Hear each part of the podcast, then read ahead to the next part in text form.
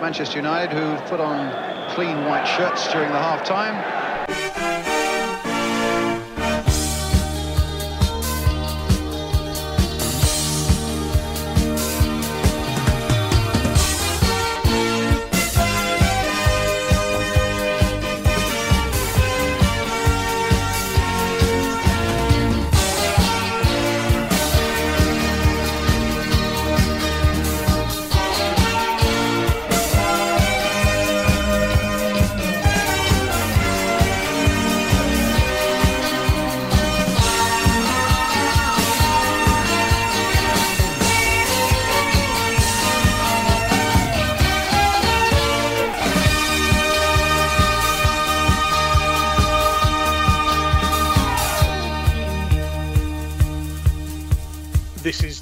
podcast, and welcome to episode seven.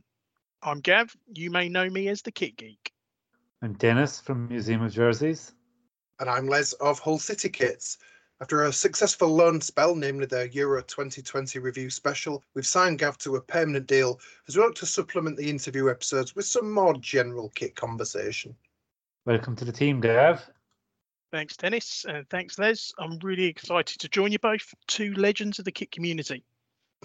Steady on, Gav. Uh, listeners will likely know that you're the diabolical genius behind the Kit Geek blog and its admirable kit grids tracking what teams are wearing. What else can you tell them about yourself? Um, so I've been a lover of all things kit for as long as I can remember. One of my earliest footballing memories has just been mesmerised by the Tottenham Hummel kits of the mid 80s. Think Chris Waddle, Glenn Hoddle. This just opened up a new world of football to me. So as a 9 10 11 year old i would just flick through shoot match magazines looking at the kits just learning about the kits their history and finding out about them and then finding out that actually kit launches to me were as exciting as any other part of football kind of fast forward 20 odd years uh, and i discovered that other people also had the same obsession suddenly discovering some of the internet sites, the books. So John Devlin's True Color books were ones that, you know, when I first discovered them were just amazing.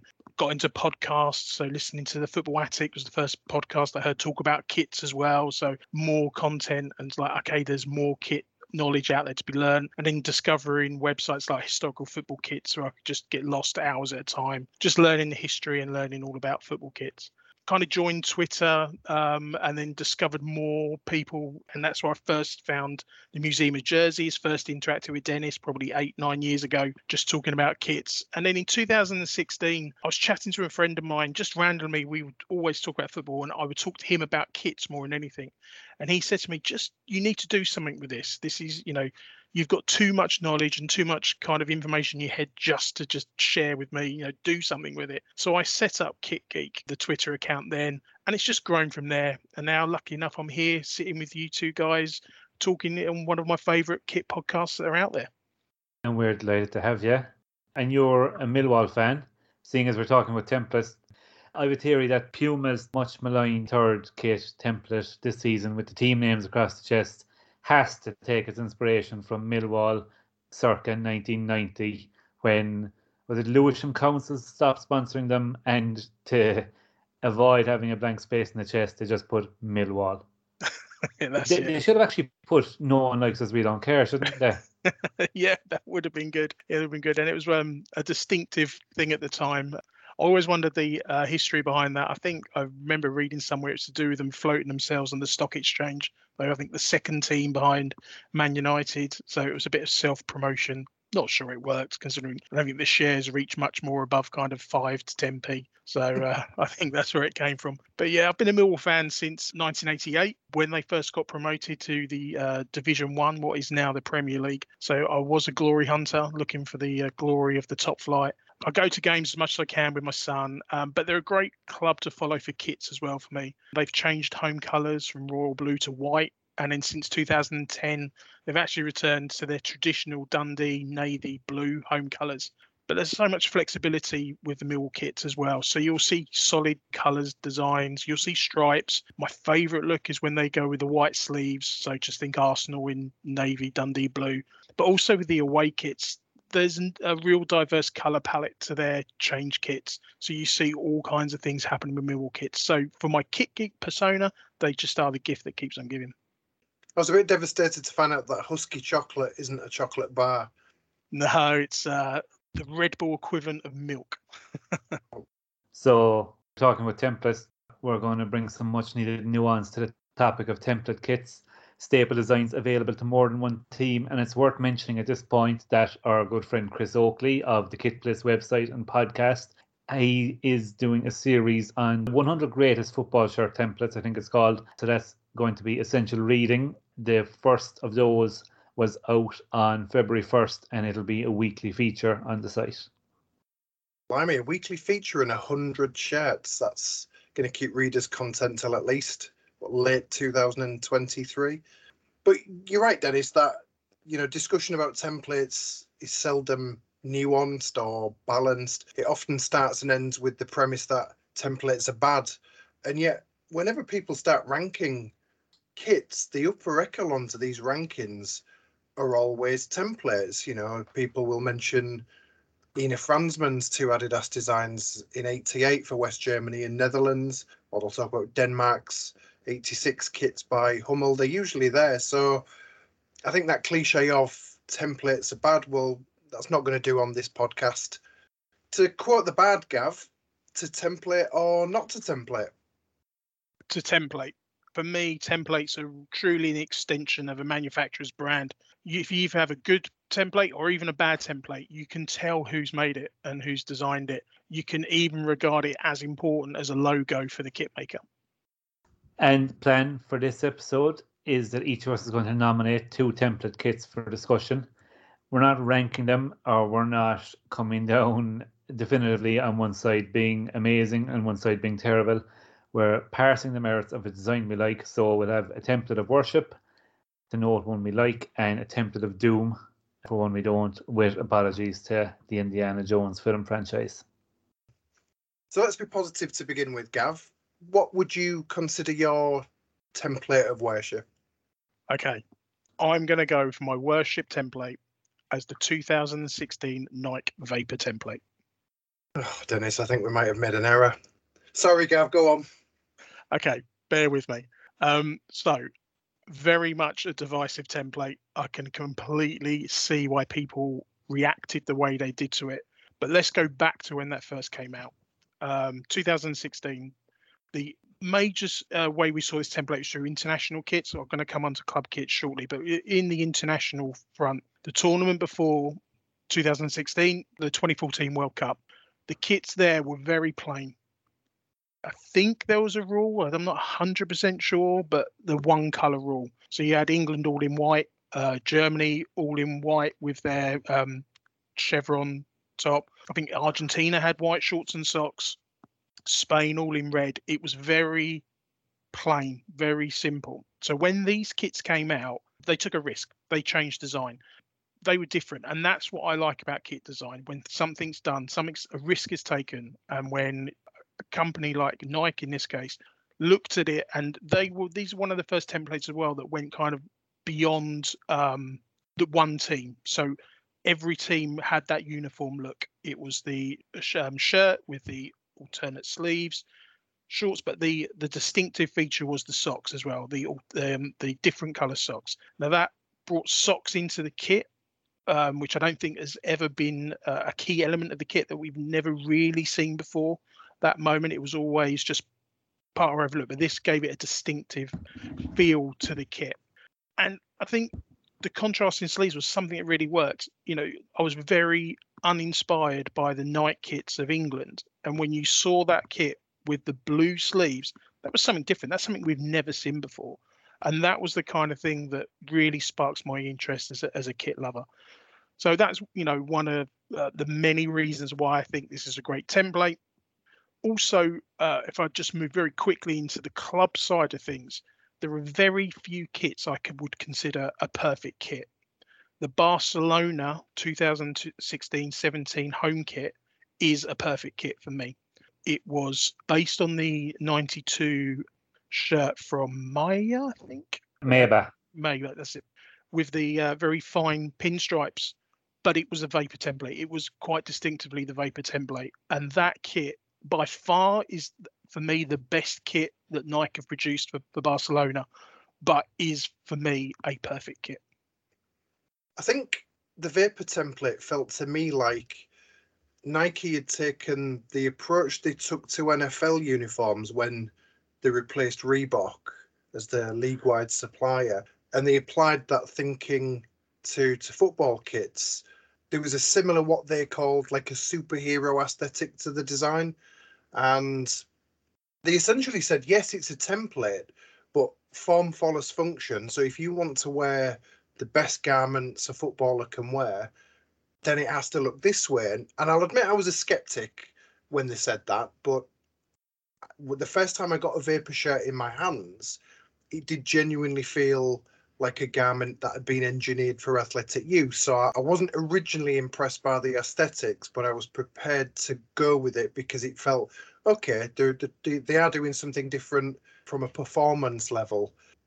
But then, sort of Nike quickly buried the approach of, well, we've elasticated the sleeves so players don't need to wear undershirts, and probably because there's money to be made wearing undershirts. So they were potentially doing themselves out of some money there, and they quickly dropped that because the the vapor templates we've seen recently have all had set-in sleeves, but at the time they were making out that was a, a fairly big deal. They also made a point about the big selling point being the shirt fabric. They didn't need separate panels to have more ventilation.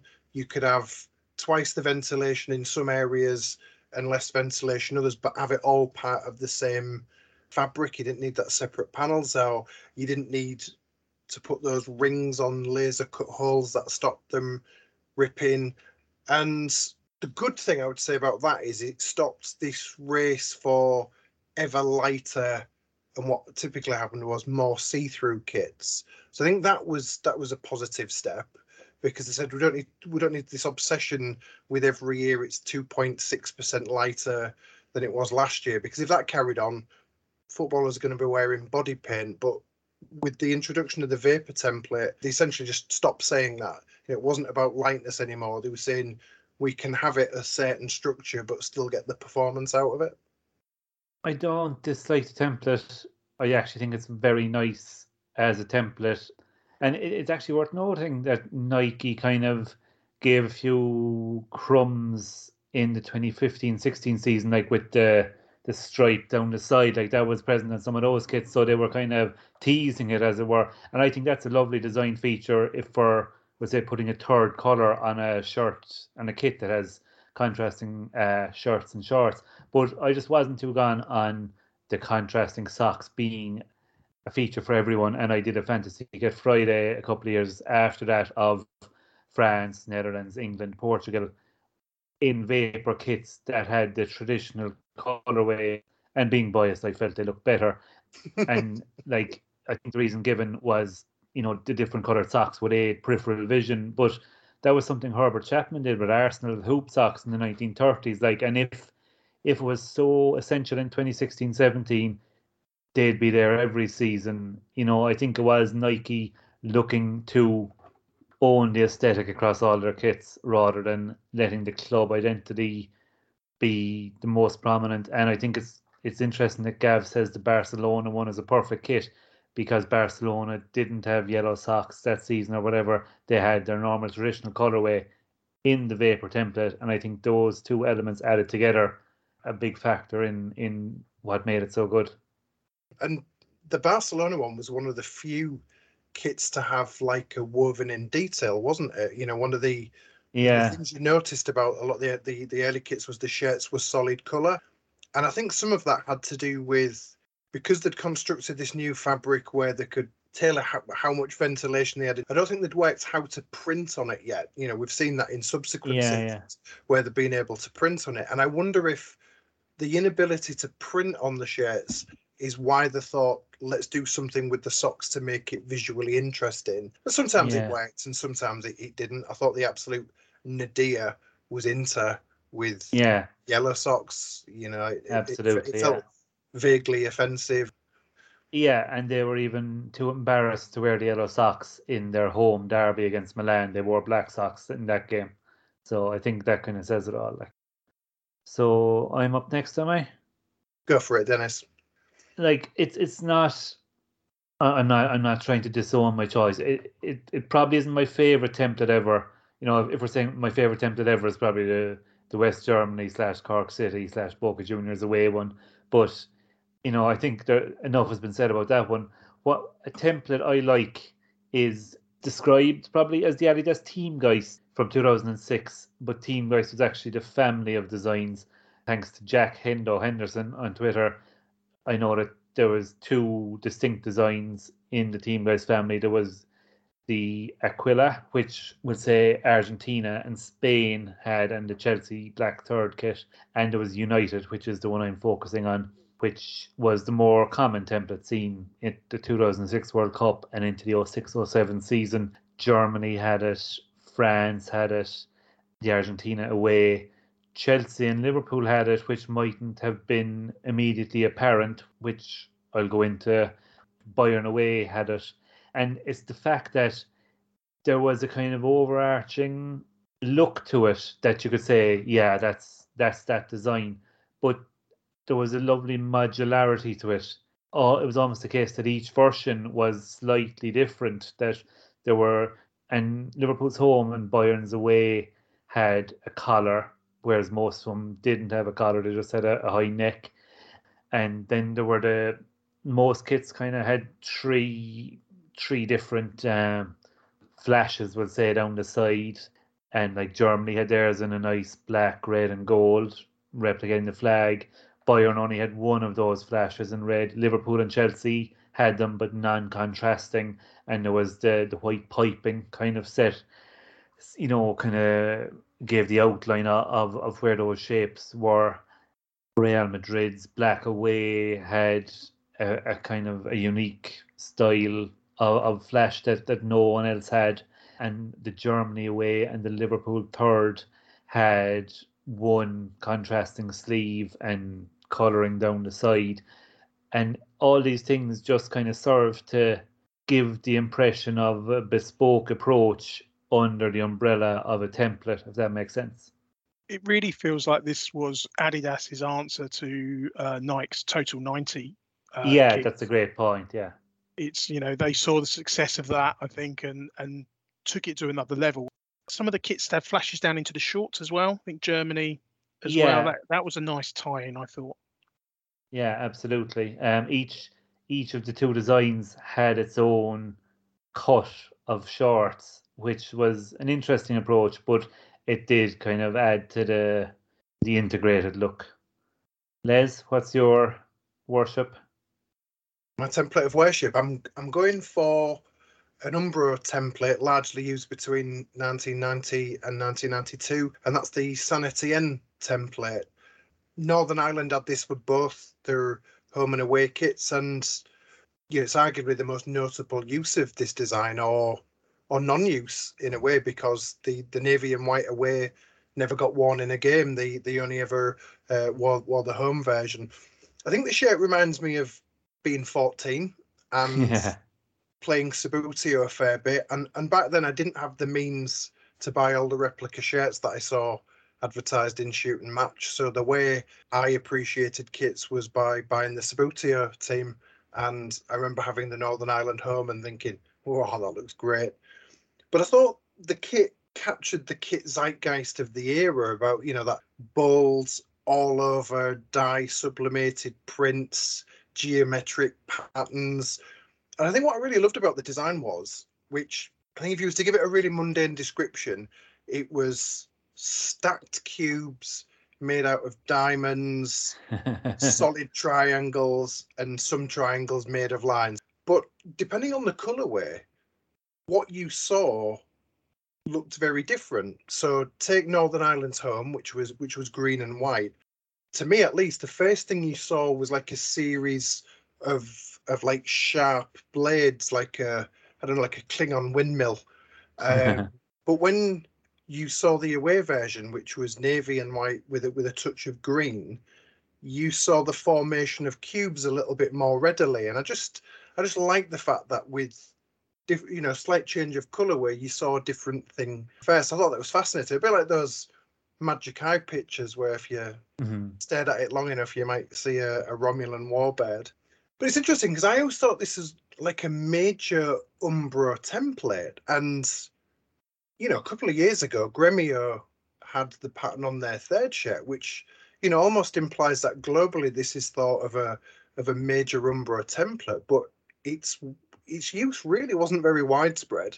Yeah. And Northern Ireland is about as glorious and high profile as it got, really, and really wasn't used that much. So Northern Ireland only wore it 11 times. Um, the first time was against Yugoslavia, September 1990, and the last time was uh, in Germany in June 1992. And if you go beyond Northern Ireland, you've got Malta and Latvia, and unbeknown to me until recently, until I asked people on Twitter, there's Singapore and Puerto Rico, and it's as if Umbro have somehow decided to only give this template to disputed or quasi-colonial territories. It, it's it's quite bizarre the way the way it's worked like that. But one thing I found interesting about Malta using it is they never used it as a main kit. So they largely stuck with an older Umbro template, which they started using in about 89. So the home was a solid red kit and it would have like a jacquard weave of repeating diamonds and then it had a simple overlapping collar and the away kit was essentially the direct opposite so white with the with the red overlapping collar but they largely stuck with that so the first time malta used this as far as i can tell was against iceland in may 1991 and they didn't use it again until october 92 when they played estonia because that they that was the only two uses of the Saint Etienne template until they switched to Lotto in '92. Which you know, just, I just found that odd that you know they, I knew that they that they had it, but I didn't realize they used it so sparsely. And then you've got Latvia, who had like a maroon and white version. So I was thinking, I wonder if this was the first kit they wore since they became, you know, a nation again. Because um, I mean, you know, Latvia had a team in the 1940s until they got annexed by Russia.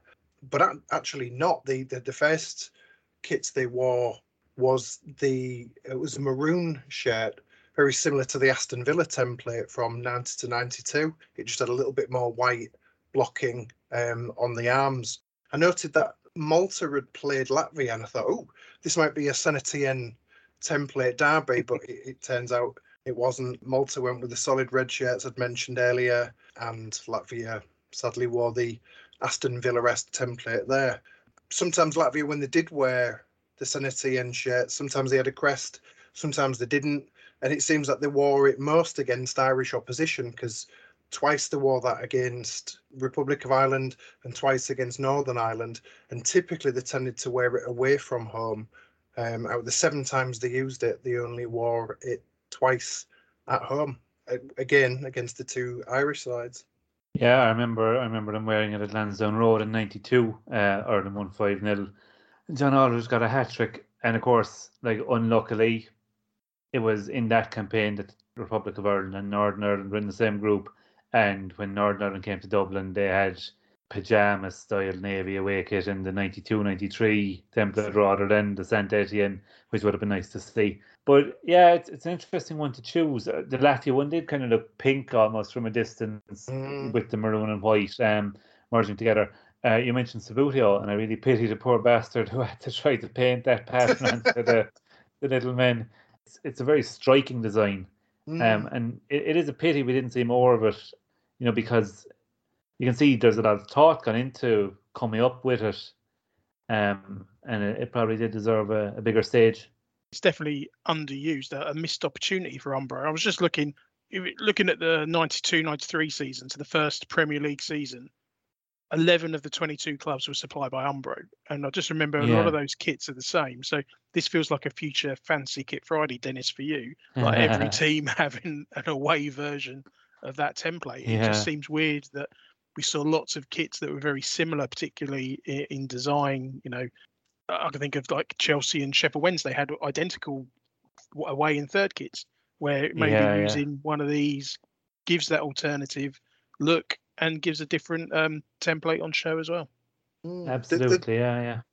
the Singapore example is odd. In the early 90s, although Singapore were a national side, they were more invested in having a club side in the Malaysian league. So there's a couple of versions of this template with different Singapore crests on. There's the international one, and then there's the club side. And of course, it's got a sponsor on it. They were sponsored by Borneo Motors, and it appears they had three different versions of this one. So they had a there was a red and white home, a navy and white away, and then they had a purpley blue and white. And I don't know whether that was one as a, a third kit or you know in the event of a clash. The Puerto Rico one is odd too because that appears to be still in use in 1998. So there's a photograph of Puerto Rico against Haiti. And, you know, Puerto Rico had used quite a few Umbro templates. They'd used the, the, the template that Scotland wore as an away kit in Italia 90. They had a Yeah. Puerto Rican version of, of that into the middle 90s. But it was fascinating to see this template still on the go in 98. In terms of club sides, only a couple. Zalgiris Vilnius of Lithuania, they played PSV in a Champions League first round game and got beat 8 0 on aggregate. They essentially had the, the Northern Ireland kit, but no crest on it, and, and it had like a, a patch sponsor. I read somewhere that Cordoba, the lower league Spanish club, might have used the green and white design, but I've not been able to find any proof. I've seen an illustration, but nothing, nothing concrete. And when I asked on Twitter if anybody knew of any other examples of this one, because it just just and how how can this how can this kit have had such so few uses and yet have such clout and such recognizability. And they said, yeah, there was a team in St. Lucia called Vieux Fort South. I might have mispronounced that. And they appeared to use a maroon and white version a little bit like Latvia. But that's it. Yeah, we need to we need to get to the bottom of this. Right then. So we've been positive. Should we try a little bit of negativity? Let's have Oh, some finally. Let's have some Indiana Jones and the template kits of Doom. So, Gav, what's your template of Doom? One that you don't like so much? Okay, now I really found this quite difficult.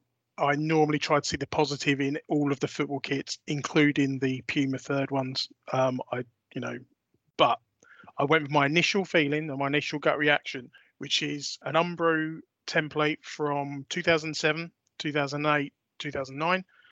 The best known example will probably be the England home shirt of that time. So the kit that has all the detail around the shoulder, the asymmetric design, the flashes of color. Um, there's also um, elements of almost an animal print pattern down uh, under the arms, down the sides. There will be uh, flashes under the collar, and very kind of different in its approach. But the, the main the main reason I didn't like it was it just seemed there was too much going on in one very small part of the shirt. If it was broken up a little bit more, I think I would have found it a little bit easier. But just all around the top, and I also think um, this was one of the shirts where Umbro moved their logo up higher.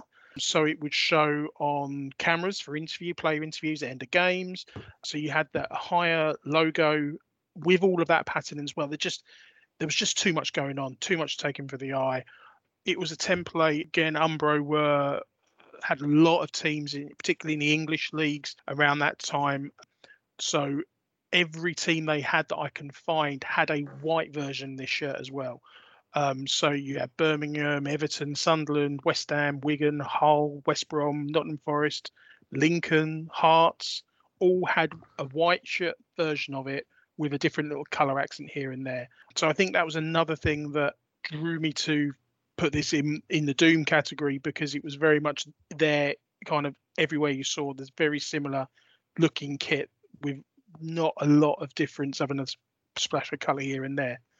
That being said, I do like the Blackburn versions, the half and half shirts. So particularly the away, which was red and black halves. It was a little bit less color detail in in some of the flashes, and th- that for me worked brilliantly, worked really well. But yeah, that's where I'm at with that one, guys. You see, I feel there was just enough modularity in this one to to perhaps get away with it. I mean, I until we'd mooted the idea of this discussion, it had never occurred to me that Hull City's home shirt and their away shirt was essentially the same template. And these are two massively meaningful shirts to Hull City fans because the home we wore it in our first ever Wembley visit, game that we won to get promoted to the Premier League for the first time. many people consider the white away shirt to be one of the finest Hull City away kits ever. So I think about these shirts a lot because that's the way I'm inclined. But it just never really occurred to me that it's essentially the same template with a little bit of modularity. So the away didn't have the the asymmetric line across the shoulders. In instead, it had one black, one amber line across, which came came under the V. So I found that fascinating because what that implies to me is that you're absolutely right, Gavin. This shirt was everywhere. So many teams had it as an away kit, but at the time, I don't think it felt oversaturated. And I guess if most teams are using it as an away kit, it's very seldom going to get seen the two two of the templates uh, against each other. So I totally acknowledge that they probably were saturated. It just never felt like that at the time for me. Yeah, I think it's probably my um, dislike of the kit is probably born from the England kit.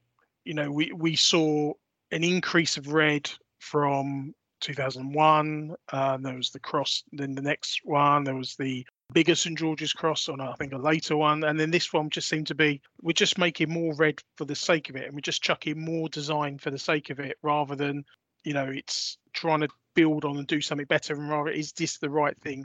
We mentioned earlier about you know what Nike did with the Total 90 and Adidas did with the, the Teamgeist. I think this was probably Umbro's answer to that, but didn't have the same impact of design for me than those two kits.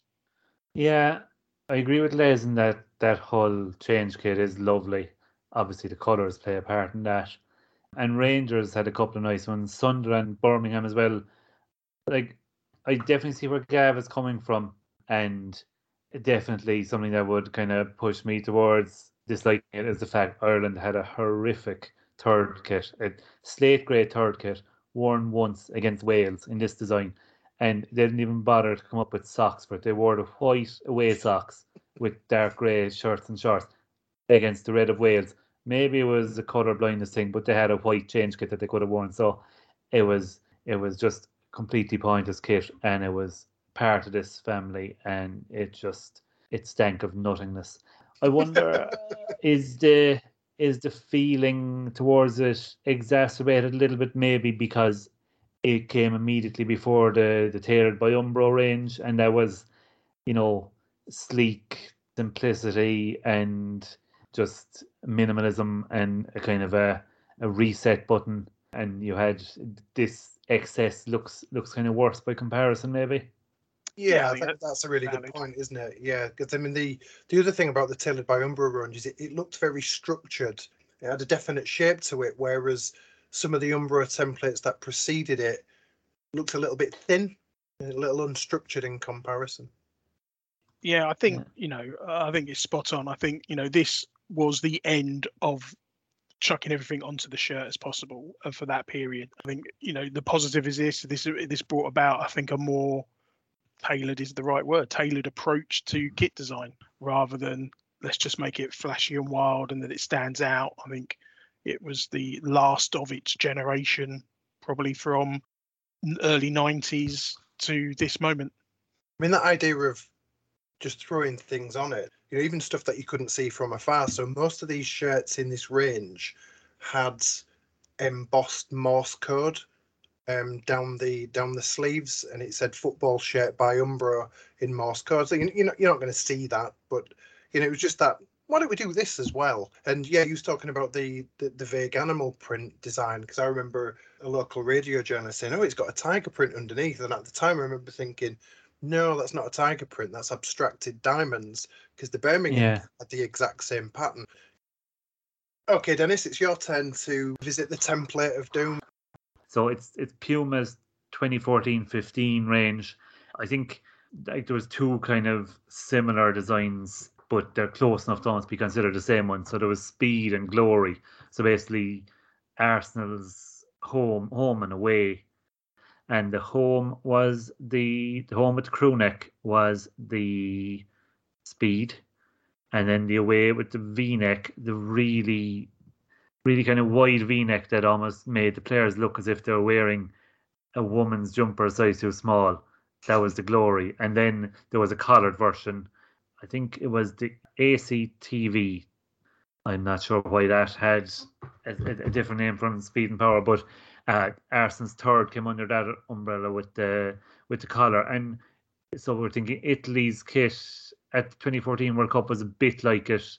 Newcastle had a green and, and navy have third, and you had Rangers as well. Also these, and funnily enough, I actually have one for illustration because I got married that season, and my groomsman got me the Arsenal home shirt with my surname and my wife's surname on the back, and the date we got married, and just to show you the home, it's basically it's these stupid lines down the side that really make me dislike it because they're just floating in midair. They're doing, they're obviously doing something from a performance point of view. For the listeners, I'm making inverted commas here because I'm skeptical. Maybe the player version actually had, you know, real kind of um, athletic powers.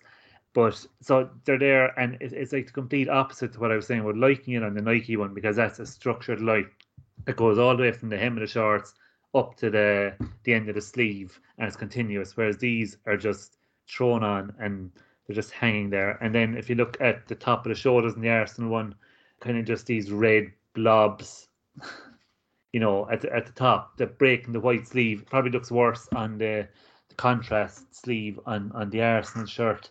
But again, kind of like like what Gav was saying with the number one, there's there are too many things going on. There were these little lozenges at the bottom of the sleeves, which can look nice if the shirt doesn't have any other real kind of design elements, but there they were just one thing too much.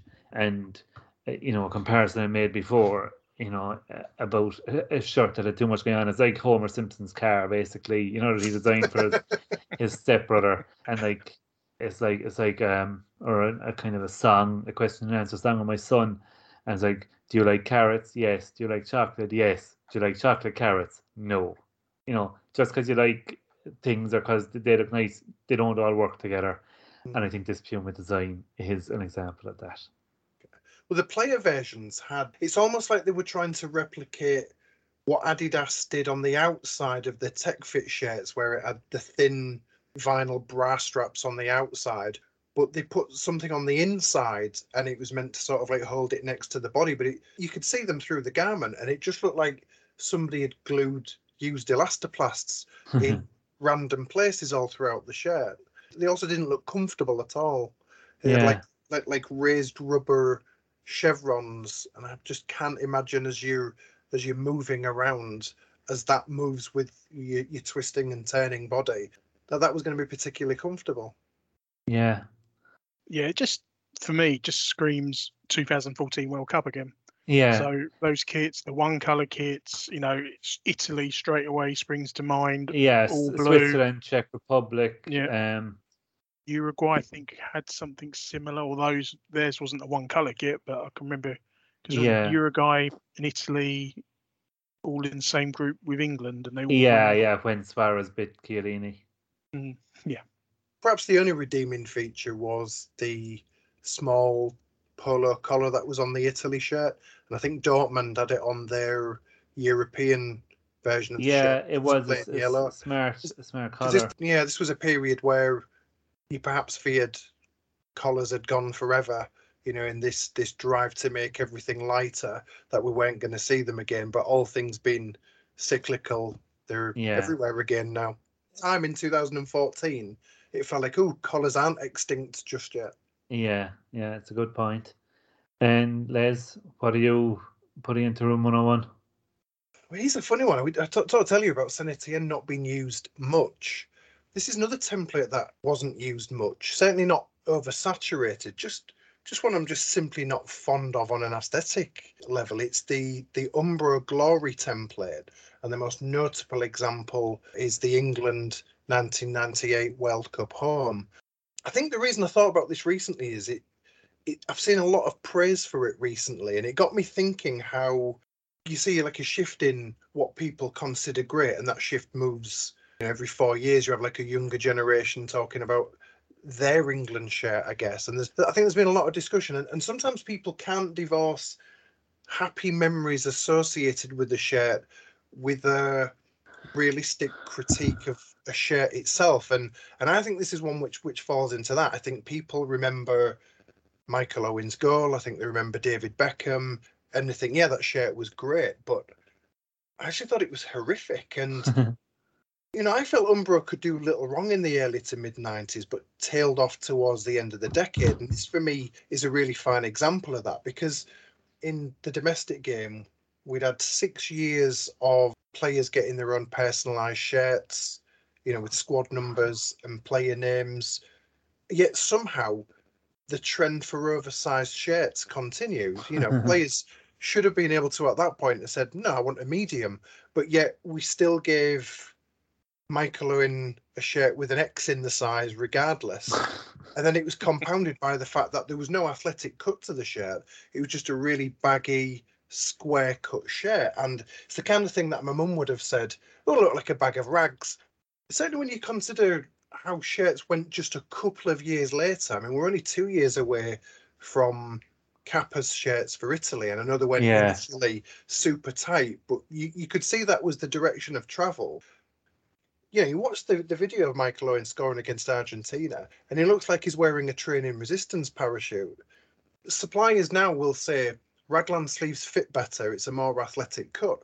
Well, this shirt had raglan sleeves, but it's not a better fit when the shirt's three sizes too big for the player. But also, it just had like superfluous panels on the arms. There was no need for them. And and even though I quite like turnover collars and plackets, I, I felt that the turnover collar it was quite harshly cut and it didn't have any structure, so it it sort of flapped around. And I don't know. I just I just think people get a little bit nostalgic because you know, France 98 was a fun tournament. And if you're an England fan, there's certain touch points you're going to remember. But I just thought the kit itself was dreadful. And you look at the other Umbro England kits of, of the 1990s, the shirts worn at Italia 90 and Euro 92, and you got the Euro 96 shirts, and even the ones after that, where uh, the ones that they wore at Euro 2000 with the although it had quite a lot of detail on it from from a distance it looked quite simple and a crew neck and i just think this in between them just looks quite incongruous.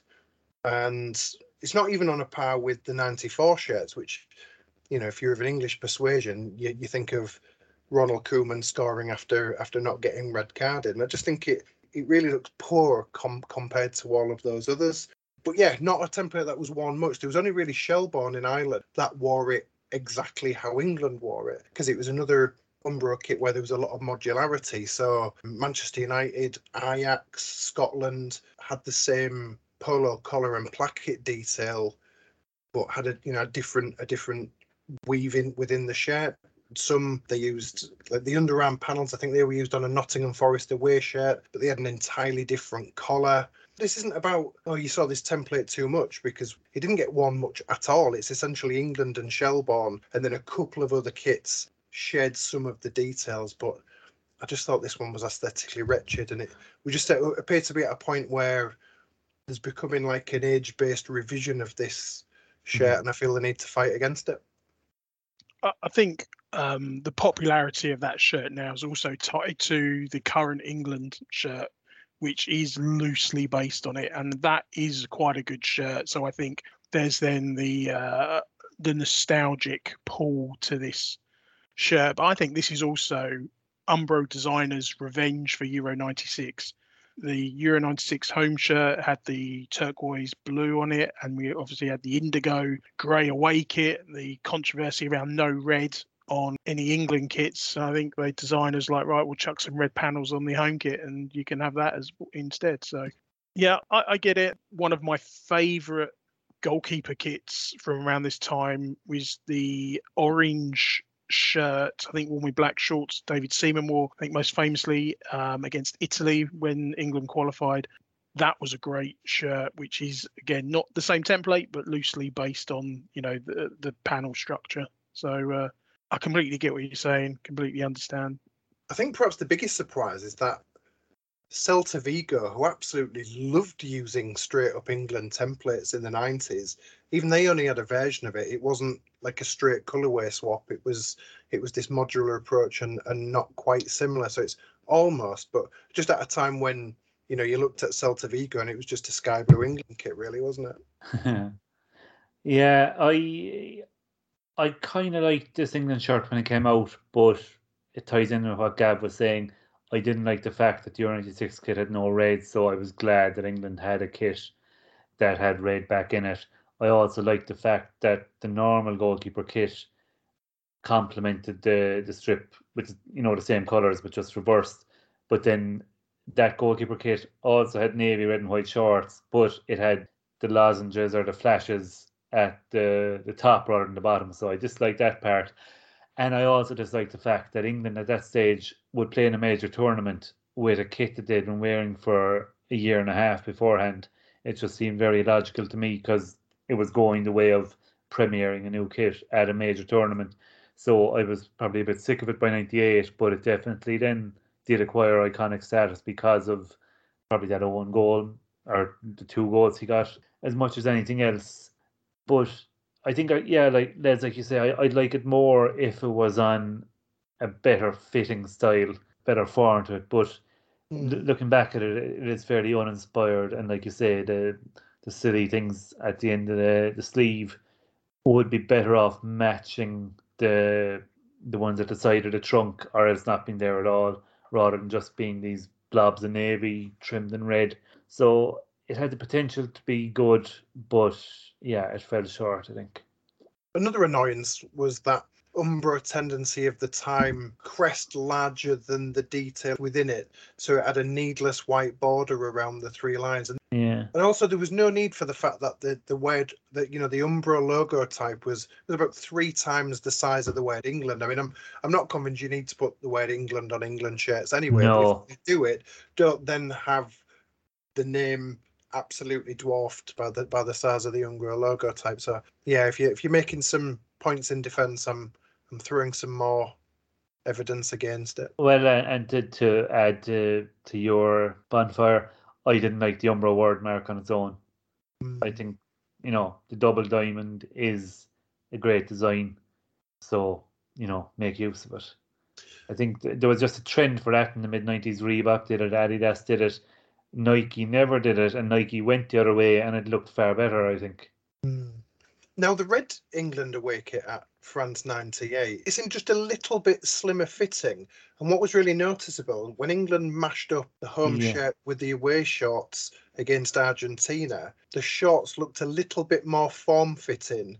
Yeah. Next to a massively billowing parachute um, shirt, because there, there was evidently a lot less material on the away shorts than there was on the yeah, the, the the home was 96, 97 vintage, and the away was 97, 98. So yeah, it's, I hadn't properly noticed that, but that's a good a good point made. Yeah, and uh, funnily enough, we're so used to seeing England in all white the last few years. That was the first time in seven years England had worn all white since the Australasia tour of '91. Top knowledge.